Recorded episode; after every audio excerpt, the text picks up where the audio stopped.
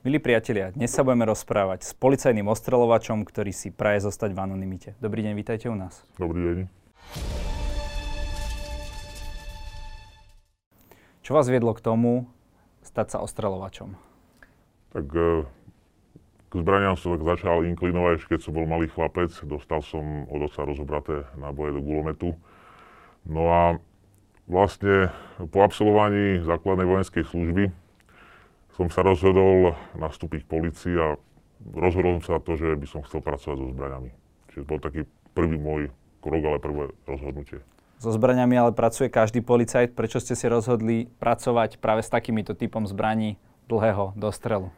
No, je, to, je to taká e, ďalšia oblasť okolo tých zbraní, tá presná strelba.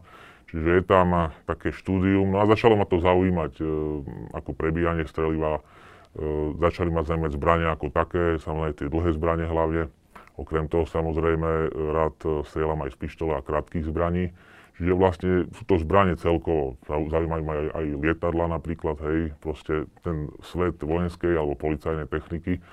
No a tá presná strelba asi preto, že je to, je to také, človek sa musí tak naučiť žiť aj sám do sebou, musí vedieť byť sám a vydržať niekde. Hej. Čiže je to o tom, prispôsobenie sa danej situácii, no a takto nejak to vypalilo proste. Čo sú veci, ktoré oproti tej bežnej strelbe, dajme tomu z tých krátkých zbraní, vy beriete v potaz? Možno to niekomu je jasné, ale ja by som to chcel počuť od vás. No, napríklad z tých krátkých zbraní e, je to aj to, že e, krátke zbranie sú dostupnejšie cenovo určite, čiže, čiže je to taký, ja by som povedal, možno začiatok, možno niekto začína s malorážkou, hej, že je tam, je, je to už tá dlhá zbraň. Ale vždy ten princíp je tam, vždy sa to musí nejak spustiť. Čiže to spúšťanie, e, pripravenie sa na ten výstroj aj po, aj po tej e, psychickej stránke. Čiže má to spoločný nejaký ten základ, že povedzme, že pripravenie sa na, na ten výstrel, tá psychológia toho výstrelu celkovo. A čo je tam iné? Pri tých krátkých zbraniach je to to, Dalo by sa povedať, že krátka zbraň je náročnejšia na to ovládanie, pretože nemá to žiadnu oporu, drží sa to len v rukách, čiže buď jednou rukou alebo dvoma. No a u tej pušky je tá možnosť toho opretia si to e, pri tej športovej strelbe. Áno, to sa strieľa v podstate stoj. Neviem, aké tam ešte disciplíny strelecké. A e, u tej pušky je to väčšinou ľah, sú to také stabilnejšie polohy, samozrejme tá zbranie aj e, niekoľkonásobne ťažšia.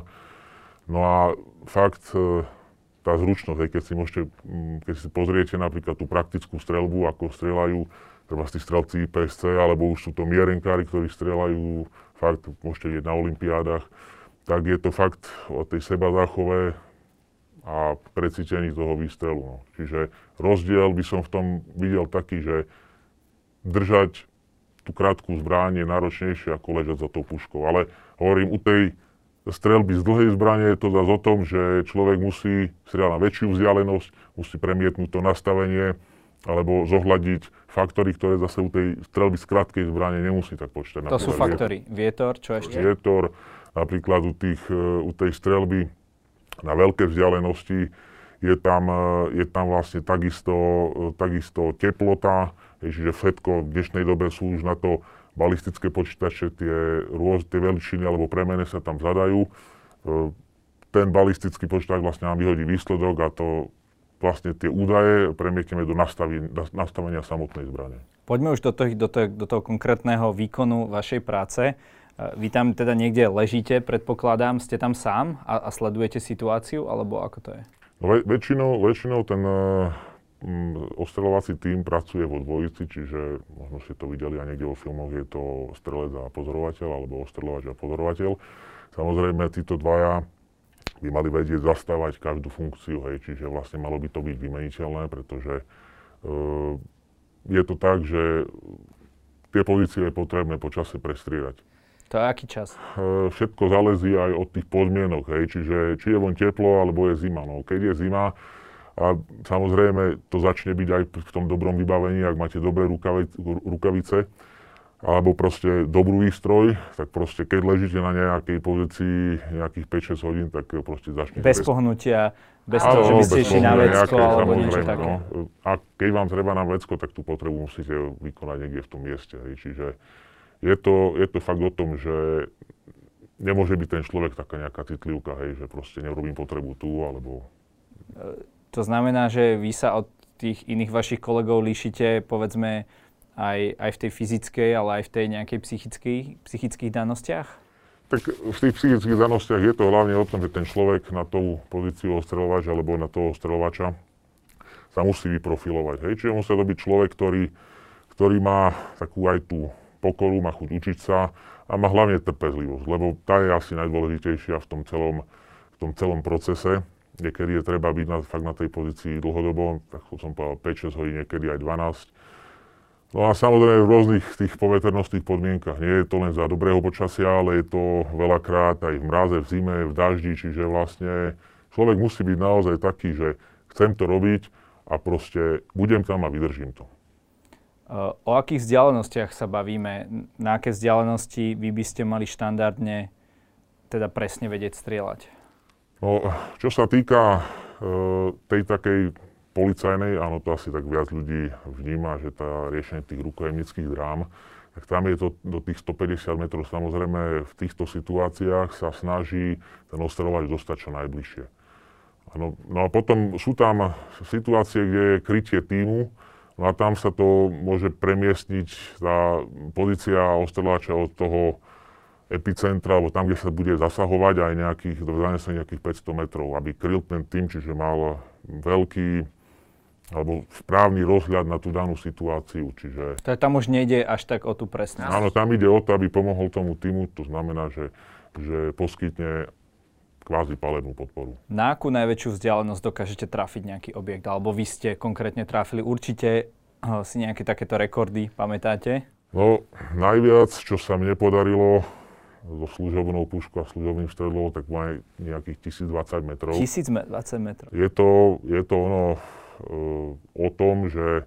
A čo to bol za objekt? Bol, bol, bol to terč, samozrejme, kovový, v Maďarsku na cvičení, takže tam to, tam to šlo. Mm, problém, problém e, tam je limitácia toho zbraňového systému. Čiže to je taký najväčší rekord, ktorý sa mi podaril, ale samozrejme e, zopakovať to, to je asi tá najdôležitejšia vec, ktorá je veľakrát problém u týchto už takých tých rekordov, hej, keď sa o nich bavíme, že proste zásah na 2500 metrov, hej, možno ste počuli o situáciách z Afganistanu a tak, tak je to strelené, ale veľakrát sa to už nepodarilo zopakovať potom. Čiže e, limit tej našej, alebo nejakej zbrane v kalibri 308 je do tých 800 metrov. Keď sa bavíme o tých štandardných situáciách, teda pre vás štandardných do tých 150 metrov, Aká presnosť musí byť tam? E, celkovo u tej ostreľovacej pušky, ktorá, je, ktorá môže byť použitá na služobné účely, je stanovený taký limit, že je, je to jedno moa, je to uhlová minúta. V prepočte, aby si to vedeli diváci predstaviť, tak je to približne, to približne 3 cm na 100 metrov. Čiže tam by mala byť tá, e, mala by byť schopnosť tej pušky dodržiavať tento výkon, alebo udrža, udržať ten výkon. Takže niekoľko rán do 3 cm. Áno, áno, lebo ide o to aj, že napríklad, samozrejme, to je limit zbrane. Potom je tam limit ostreľovača, poveternostných podmienok, čiže ono, všetky tieto chyby sa vám nakoniec zratajú, čiže aby len pre predstavu. Keď sa deje nejaká taká situácia, tá rukojemnícka dráma, tak v tých filmoch je to zobrazené tak, že ten ostreľovač má niekoho na dráte, nejakého veliteľa zásahu, predpokladám, a tému hovorí môžeš, nemôžeš a tak ďalej. Funguje to aj takto v skutočnosti, že v podstate vy len v úvodzovkách len čakáte na povely e, z vedenia? Áno, je to skutočne tak. E, vždy ten ostrelač pracuje ako súčasť týmu. Čiže či už toho zasahujúceho týmu, ktorý zasahuje, je tam, je tam v štábe, je tam vedúci alebo veliteľ, ktorý eh, rozhodne o použití toho ostreľovača. Nie je to, nie je to na nejakej e, samostatnom rozhodnutí, že teraz strelím. Hm, Ostreľač na to dostane povel alebo signál. No a od toho momentu sa už rozhoduje on sám. kedy strelí alebo nestrelí, či je schopný streliť alebo nie je schopný streliť. Že je to na vyhodnotení a zhodnotení všetkých tých okolností. Takže keby, dajme tomu, ste nedaj Bože trafili uh, toho rukojemníka, tak uh, by to išlo v úvodzovkách na vrúb vám alebo tomu veliteľovi? No je to zodpovednosť ostreľovača, čiže ostreľovač preto je ten posledný článok v tom celom reťazci, ktorý musí vyhodnotiť to, či je schopný zásahu alebo nie. Keď teda snažíte sa trafiť toho páchateľa, kam mu mierite? Ktoré sú také miesta? Ja si pamätám z filmu Leon, kde teda nájomný vrah učil malé dieťa, že ako sa zabíja a hovoril, že teda treba trafiť do srdca a pre istotu aj, aj na pečeň. Kde, kde strieľate vy? Práve do týchto miest? No, je to tak zaužívané, že pri, práve pri zneskodení pachateľa, ktorý e, drží rukojemníka alebo má nejaký na sebe nástražno výbušný systém, tak proste e, je to zaužívané tak, že má sa strieľať e, alebo má sa prerušiť e, centrálny nervový systém. To znamená, že strieľa sa na malý mozog alebo predlženú miechu. Nachádza sa to v zadnej časti hlavy, niekde tu. No a vlastne, keď si to premietneme spredu, tak je to niekde špička nosa.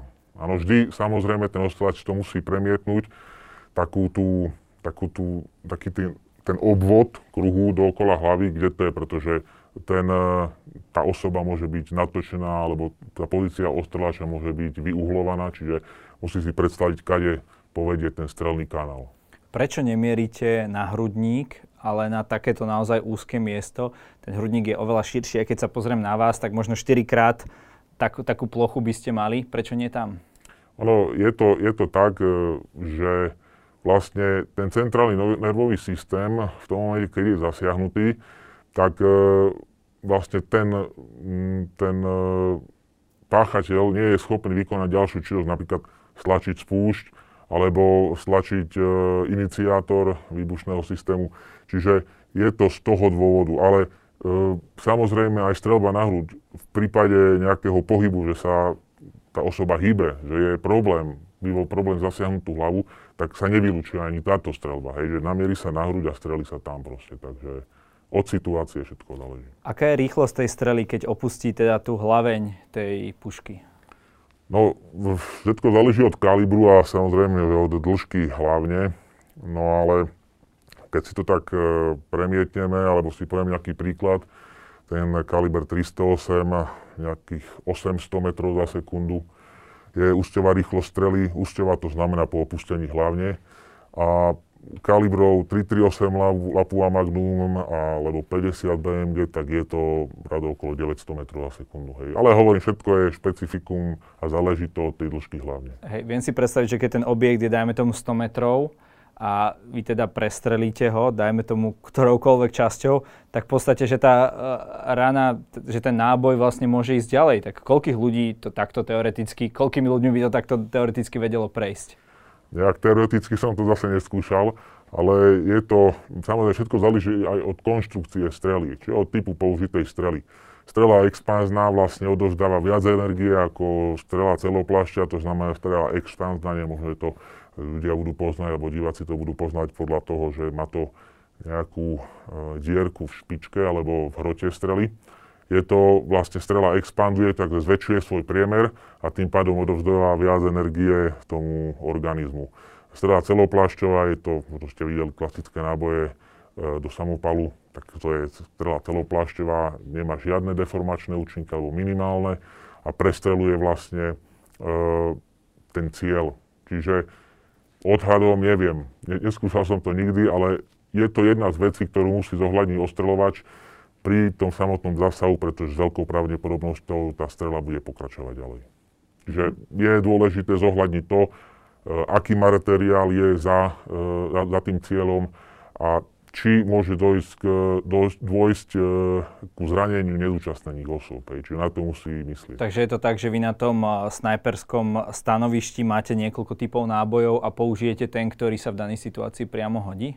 Áno, z pravidla áno, je to tak. Čiže vždy ten ostreľovač e, rozhodne nielen o type použitého streliva, ale aj po, o type použitej zbrane. Čiže on si môže vybrať napríklad, ja neviem, vyberiem si, budem strieľať na väčšiu vzdialenosť, tak vezmem si výkonnejšiu zbraň a tak ďalej, hej, čiže, alebo výkonnejší kaliber. Čiže, čiže je to vždy na rozhodnutí a posúdený danej situácie a o informáciách, ktoré ten ostreľač dostane.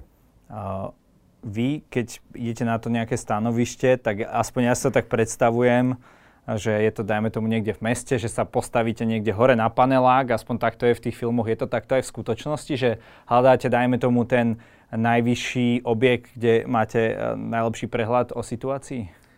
Ono, ono je to tak, že hľadá sa najvýhodnejšia pozícia. To znamená? Že, to znamená to, odkiaľ, aby, aby to nebolo ďaleko, hej, čiže tá vzdialenosť, čiže čím bližšie, ako sme si povedali na začiatku. No a potom ide o to, aby aby samozrejme, či už je o to, či ten mm, ostrovač má byť viditeľný alebo nemá byť. Hej. Môže to byť viditeľný, keď bude napríklad taký psychologický moment, že aha, je tam ostreľovač, čiže vieme o tom, alebo proste chceme, aby nebol viditeľný zase. Hej. Čiže podľa toho on si vybere tú pozíciu z pravidla, môže na to použiť čokoľvek, čo potrebuje, hej, čiže použije sa statívy a rôzne, rôzne e, ja neviem, pomôcky, trojnožky, hej, alebo čokoľvek, aby ten, to prevedenie výstrelu bolo čo najpresnejšie. Ale to si úplne neviem dobre predstaviť, či sa to dá všade takto ležmo. To by ste sa museli si dávať nejaké, nejaké dosky alebo čo, aby ste boli. Takže väčšinou teda ten obraz taký, že snajper niekde leží a mierí s tou trojnožkou, to nie je úplne reálne, alebo? No, e, je to tak, že skôr nie ako áno, pretože naozaj každá taká, takéto nasadenie ostrelača je špecifikum a e, je veľmi malo pravdepodobné, že bude strieľať ľavú. Čiže, čiže sú, preto, ako som povedal, sú rôzne statívy, sú rôzne, ja neviem, podložky, v prípade aj pod pažbu, hej, na to, aby bol ten ostrova schopný previesť ten výstrel úplne precízne. A predpokladám, že, že z toho lahu je to také naj... E, nie, nie, nie že najpríjemnejšie, ale najpresnejšie? Je to tak, hej, ten ľah je najstabilnejšia pozícia, avšak nie vždy je možný. Keď sa bavíme ešte o tom spätnom ráze, teda tej pušky, to, viete nám to nejako popísať? Alebo, alebo číselne, aby, sme to, aby to diváci pochopili, čo to znamená, keď dostane, e, lebo na jednu stranu vyletí ten vysokorýchlostný náboj a na druhú stranu to, to, toľko isto musíte dostať aj vy dozadu? Áno, áno, ten spätný ráz, e, ako ste povedali, záleží to od toho kalibru. E, z pravidla, čím väčší kaliber, tak tým má ťažšiu strelu Samozrejme, tá strela, ako sa začne pohybovať dopredu, tak odovzdáva, tlačí hej, tú zbraň dozadu. Čiže dnešné, dnešné ostrelácie pušky už sú vybavené, vybavené veľmi dobre, alebo účinnými e, brzdami spätného rázu, ktoré vlastne eliminujú ten spätný raz. Čiže tým pádom sa dá povedať, že aj tá, tá strelba je oveľa presnejšia, tým, že človek sa nemusí od toho nejak výrazne zapierať. Samozrejme, tá, ten kaliber 50 BMG je naozaj výkonný, čiže tam to je, tam to je naozaj cítiť aj čo sa týka hluku a všetkých týchto ďalších, e, ďalších e, takýchto prejavov toho samotného výstrelu. Dá sa takýto výstrel vôbec stlmiť? E, ako myslím zvukovo? E, stlmiť. O, dá sa stlmiť vlastne len to, ten, ten, ten výstrel ako taký, áno? lebo keď nám strela bude letieť rýchlosťou väčšou ako je vzduch, približne 340 metrov za sekundu, tak spôsobuje ten e, supersonický tresk. Čiže tam to vyžaduje vlastne to strelivo, aby bolo subsonické. Strela z pravidla letí menšou rýchlosťou ako je zvuk, No a e, to ale zase limituje ten dostrel tej zbrane. Hej. Čiže už keď to bude pomalé, môžeme počítať so strelbou 100 metrov, možno 120, hej, čiže už sa nedá použiť tá zbraň na nejakých 300-400 metrov. Inými slovami, také tie scény z filmov, kde si nasadí teda ten nejaký terorista tlmič a strieľa po ľuďoch niekde a oni nič netušia, co sa prechádzajú a, a v odzovkách zabíja jedného za, za druhým, to je nereálne, hej? Že už po tej prvej teoreticky z veľkej diálky by to všetci počuli a tak ďalej. Áno, áno, ono je, ono je, to, ono je to o tom, že taký charakteristický praskot, keď tá strela letí tou nadzvukovou rýchlosťou, to je, to je veľmi dobre počuť. Môže byť problém ale s identifikáciou, kde, odkiaľ ten samotný výstrel vyšiel. Hej, Prečo? Pretože ten, ten, ten výstrel, to horenie toho stranného prachu, ako, ako uniká tou obrovskou rýchlosťou zhlavne, to je vlastne zachytené. Hej. Čiže počujete len to, ako tá strela svišti tým vzduchom, alebo proste robí ten uh, nadzvukový tresk, ale zas už neviete, odkiaľ to, odkiaľ to prišlo. Hej. Čiže to je taká, to je tá, to je, to je, to je tá vec toho tlumiča. No. Vy keď sledujete filmy s touto tematikou, uh, minimálne teda čo sa týka ostreľovačov, si myslím, že je to celkom populárne.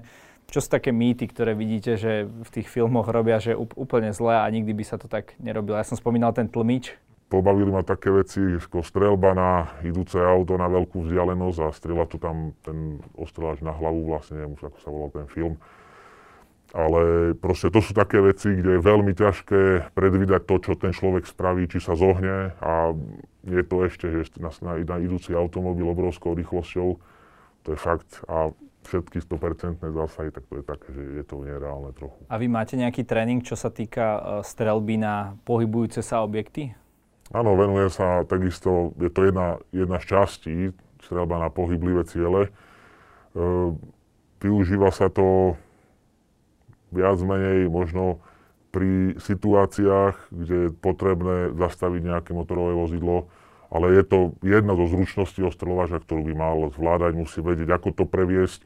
Čiže áno, je to jedna, jedna z výcvikových častí, alebo častí výcviku.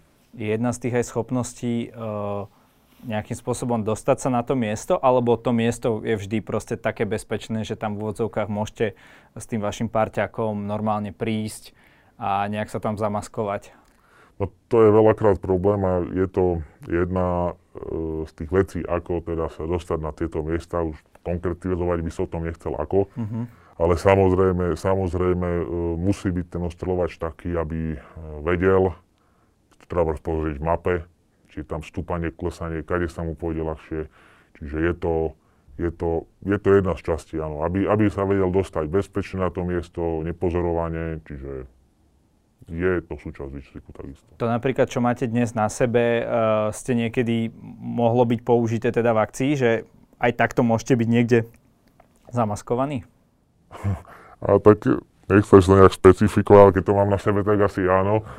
Ale uh, hovorím, tam už si ostreľači dorábajú svoje, volá sa to uh, ľudovo povedané hejkal, čiže on si to do, dorobí, možno si to videli vo filmoch, také strapce, hej, je to rôzne, aby to splývalo s tým prostredím, kde, kde sa to stanovisko ostreľača má nachádzať. Takže to si dorobí každý ostreľač sám podľa svojho uváženia, tak aby e, nepôsobil, hej, čiže aby to nebolo zase prehnané, či bude demaskujúco pôsobiť, ale by bol práve tak akurát doladený s tým prostredím. Takže aj na útvare osobitného určenia máte takú tvorivú dielňu, nejaké šikovné ruky. Áno, to si každý robí sám, to je, to je tak. Hej, lebo vždy je to špecifikum. Áno, dostanete nejaký základ a potom na, na ten základ, ktorý máte, hej, vlastne si naviazujete rôzne materiály, ktoré by sa hodili do toho prostredia, no a v tom prostredí sa to, sa to doladí nakoniec, aby to bolo dobré. Ako robíte to, že niekde ležíte 10 hodín, 6 hodín, neviem koľko, bez vody a s obmedzenými, teda častokrát vás asi predpokladám štípu mravce a komáre a, a neviem čo všetko, že keď príde ten moment, tak viete niečo spraviť presne. No, no, no to nie je tak, že ako ste povedal bez vody, lebo tá voda je tam základ, hej, bez toho tele nefunguje. Čiže musíte mať nejakú zásobu vody na nejaký stanovený čas, koľko tam budete. Samozrejme si ňou šetriť, lebo tiež nebudete niesť tej vody nejak extrémne veľa. Každý si nesie vodu z pravidla sám pre seba. A e, človek vlastne vždy ide, nejde v tričku nejakej, čiže ide oblečený. Človek sa veľakrát e, snaží dostať na tú pozíciu aj cez nejaké trnie, hej, kríky, takže vlastne je to výhoda byť oblečený. Hej, práve, na, práve to, to by som chcel zdôrazniť, že, že oblečený. No a potom v, tých, v tom chladnom počasí je veľký dôraz sa kladie aj na tú výstroj, samozrejme nie je to nič lacné, ale fakt uh, už, už pri tom dlhšom čase, hej, keď ste na tom mieste nejak dlhodobejšie, hlavne v minusových uh, podmienkach, pri minusových teplotách, tak je dobre mať aj nejaký aktívny ohrev, to znamená, že buď, ja neviem, sú teraz rôzne takéto polovníci to majú, Kanady, kde je tam externá batéria, ktorá vlastne produkuje to teplo, áno, lebo tým, že sa človek nehybe, tak to teplo neprodukuje, čiže musí to byť riešené nejak tak. No a potom prestrieľaním toho týmu, no to je ďalšia taká vec, ktorá, ktorá sa využíva takisto. Vy ste mi pred natáčaním nechceli povedať, že koľko vo vašom útvare takých ostreľovačov je, ale to mi dúfam budete môcť povedať, že či je niekto z nich polovník, a potom má asi celkom slušné úspechy, nie? Plnú, plnú mrazničku diviny. Tak e, áno, sú, sú, tam, sú medzi nimi aj polovníci, a to nie len u nás, ale vlastne medzi ostrovačmi na celom Slovensku, ja si myslím aj v zahraničí, lebo je to, je to to, čo ich, to, čo ich zaujíma, nielen to strieľanie, hej, ale veľakrát aj ten lov, je to sa približiť sa, áno, a e, vyžaduje to takisto svoju zručnosť.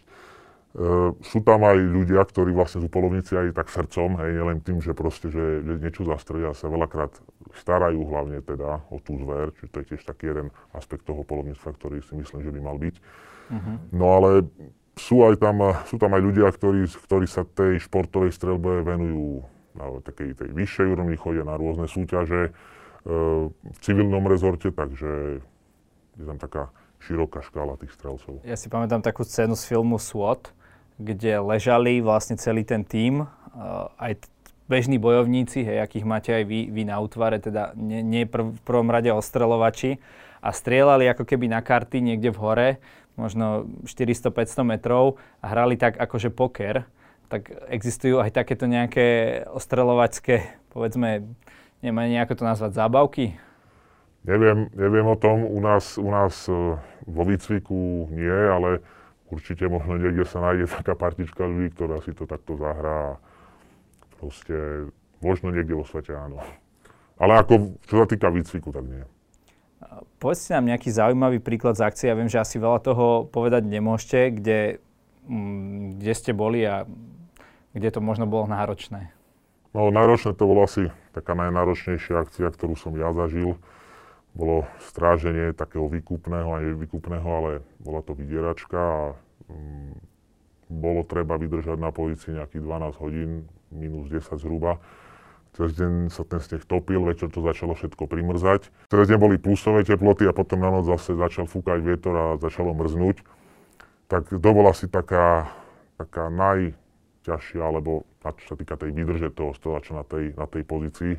Naťahalo sa to nejaké 3 dní Čiže, čiže to bolo také náročné. Výstroj bola ešte vtedy pred nejakými desiatimi rokmi úplne niekde inde, ako je teraz, čo sa týka vlastne policajného zboru a ako bolo, bolo dostať rôzne, rôzne takéto e, termopradlo a veci, ale bolo to dosť drahé. Plat toho príslušníka vtedy nebol nejaký, nejaký extrémne vysoký, takže kupovali sme si to za svoje. No a bolo to fakt náročné z toho hľadiska, že omrzajú vám prsty a teraz, keby trebalo previesť ten výstrel, tak už tá jemná motorika vlastne tam nie je. To znamená, že fakt hej, ten cit na tom prste je to problém. No. A ako by sa vlastne, keď aj možno teraz eh, v lete sú nejaké kolotoče a tak ďalej, čo by ste poradili mladým junákom, alebo ktorí chcú vystreliť svojej deve, eh, nejaký ten, eh, nejakú tú ružičku alebo plíšáka, že ako by mali vlastne strieľať s tou vzduchovkou na tie, na tie 2 metre, aby, aby tam e, nevyplatili celú svoju peňaženku. Hlavne presne. No a to je ako? To je v podstate, tam nie, nie, nie je tam nejaká obrovská vzdialenosť, aspoň čo som pozeral. Ja osobne strieľať nechodím, aj keď si mu chcel, že vystreliť niečo, ale e, veľmi záleží od toho, aká je tá zbraň nastrelená, to vám nikto nezaručí. Môže to byť problém, hej, budete strieľať a pôjde to niekde úplne inde, ako má. No dobre, ale tak teoreticky, keď strieľate s dlhou zbraňou, aj keď teda slabou, uh, zostoja, tak ako by to malo vyzerať? No mal by si to oprieť, ak je možnosť, čo najviac. No, tak môžete to nejako ukázať? No tak neviem, keď si predstavíme tú strelnicu, že je tam nejaký pult, mm-hmm tak oprieť si to, neviem, keď má niečo pri sebe manželka alebo partnerka, tak dať tam nejakú kabelku mm-hmm. do, mhm. dopredu, dozadu si to podoprie, stlačiť tú pážbu, no a potom už len spúšťať, hej. Aha, čiže dať si to, postaviť si to na kabelku, no, tak otázka, či nechajú, keď, keď to podrží, no, keď to podrží. Neviem, aké sú tam pravidlá, či je to v podstate strelba týmto štýlom športovým, áno, že sa to, že sa... Ja si myslím, že takým asi. Tak potom jedine v podstate dýchanie ustabilizovať sa, možno si dať nejaký pohárik predtým, lebo je to považané ako, ako doping, vlastne ukludní to. Takže možno... možno Takže ukludniť, nejaký... dajme tomu nejak sa zastabilizovať. Áno, pri výdychu. A pri výdychu stlačiť Áno. a má vás t- máte stlačiť tak, že idete stlačíte, alebo že idete postupne a ten výstrel vás Áno, pomaly vlastne e, namačknem tú spúšť, ľudovo povedané, to je ten taký voľný chod a všetko je to od toho, aká zbran tam bude. No a potom ten výstrel by vás mal prekvapiť. Hej, čiže kvázi ako keby ste sa toho, ke, toho výstrelu zlakli vtedy, vtedy, je, vtedy to pôjde tam, kam to má ísť. Ale keď nás teraz bude uh, sledovať e, záujemca o policajné ostreľovanie, to zrejme musí sa pridať k, k vám do policajného, armádneho alebo iného útvaru. Nemôže si takúto zbraň legálne, ani keď má zbrojný preukaz, zrejme kúpiť. E, čo sa týka e, tých e, zbraní na presnú strelbu, teda ostreľovacie pušky, je to normálne dostupné aj pre civilný sektor, čiže nie, nie, je, nie je vyžadovaná žiadna nejaká ďalšia kategória zbrojnom preukaze na to. V podstate stačí vám na to na športové účely oprávnenie. Takže pokiaľ je niekto, alebo by sa chcel stať športovým strelcom, samozrejme nie je to problém vybaviť ten zbrojný preukaz.